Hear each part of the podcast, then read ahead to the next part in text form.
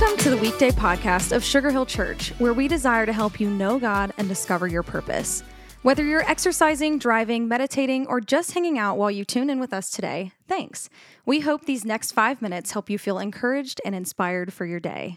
Well, hey, friends, it's so great to have you on today's weekday podcast. If you've gotten behind at any point, feel free to go to weekdaypodcast.com and play catch up or if you just need some extra inspiration on a day that uh, you need another episode, feel free to go there. We've got hundreds of episodes, and our hope is to add value and to offer encouragement. Well, today, as we think about getting ready for Christmas and we think about the arrival of Jesus the first time and Jesus coming back, one of the things that I'm reminded of is over and over and over again, God shows up as the provider. The Hebrew name that is attached to that is Jehovah Jireh. He is the God that provides. And one of the greatest examples of this is in Genesis 22, when Abraham has obeyed God and Abraham is ready to say yes to the sacrifice that God's put in front of him. And in chapter 22, verse 12, an angel says to him, Don't lay a hand on the boy, don't hurt him in any way, for now I know that you truly fear God.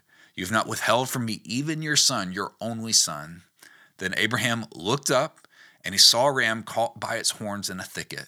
So he took the ram and he sacrificed it as a burnt offering in place of his son. And Abraham named that place Yahweh Yireh, or as we would say, Jehovah Jireh, which means the Lord will provide. The Lord will provide. And so I love that introduction. All the way back in the book of Genesis, it's the God that provides. And so when you read this story, being commanded by God to take his own son to the Mount Moriah and to sacrifice him, this was the son of promise.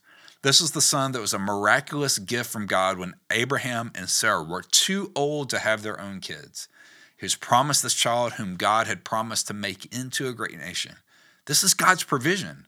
And it seemed until God said Delay him on the altar and offer him as a sacrifice, Abraham thought, What is going on? Well, I want to remind you during the season that in a similar way that Abraham trusted God, you too can trust God, that God will provide for all you need. Now, notice I said need, not want.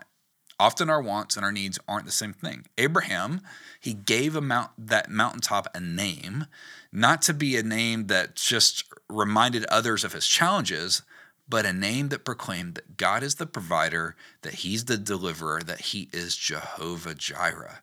He did not say anything about his trial. He didn't name it based about his own person.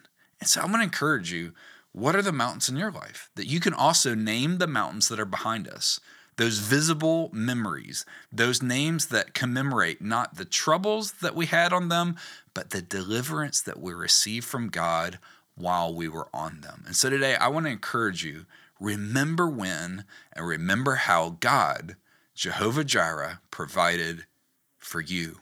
And one great exercise as you get closer to the year end might be to look back over your calendar, look back over your journal, look back over whatever way that you captured the year, and just ask the question where have I seen God show up? Because I'm telling you, God, well, He is the provider. Have a great day.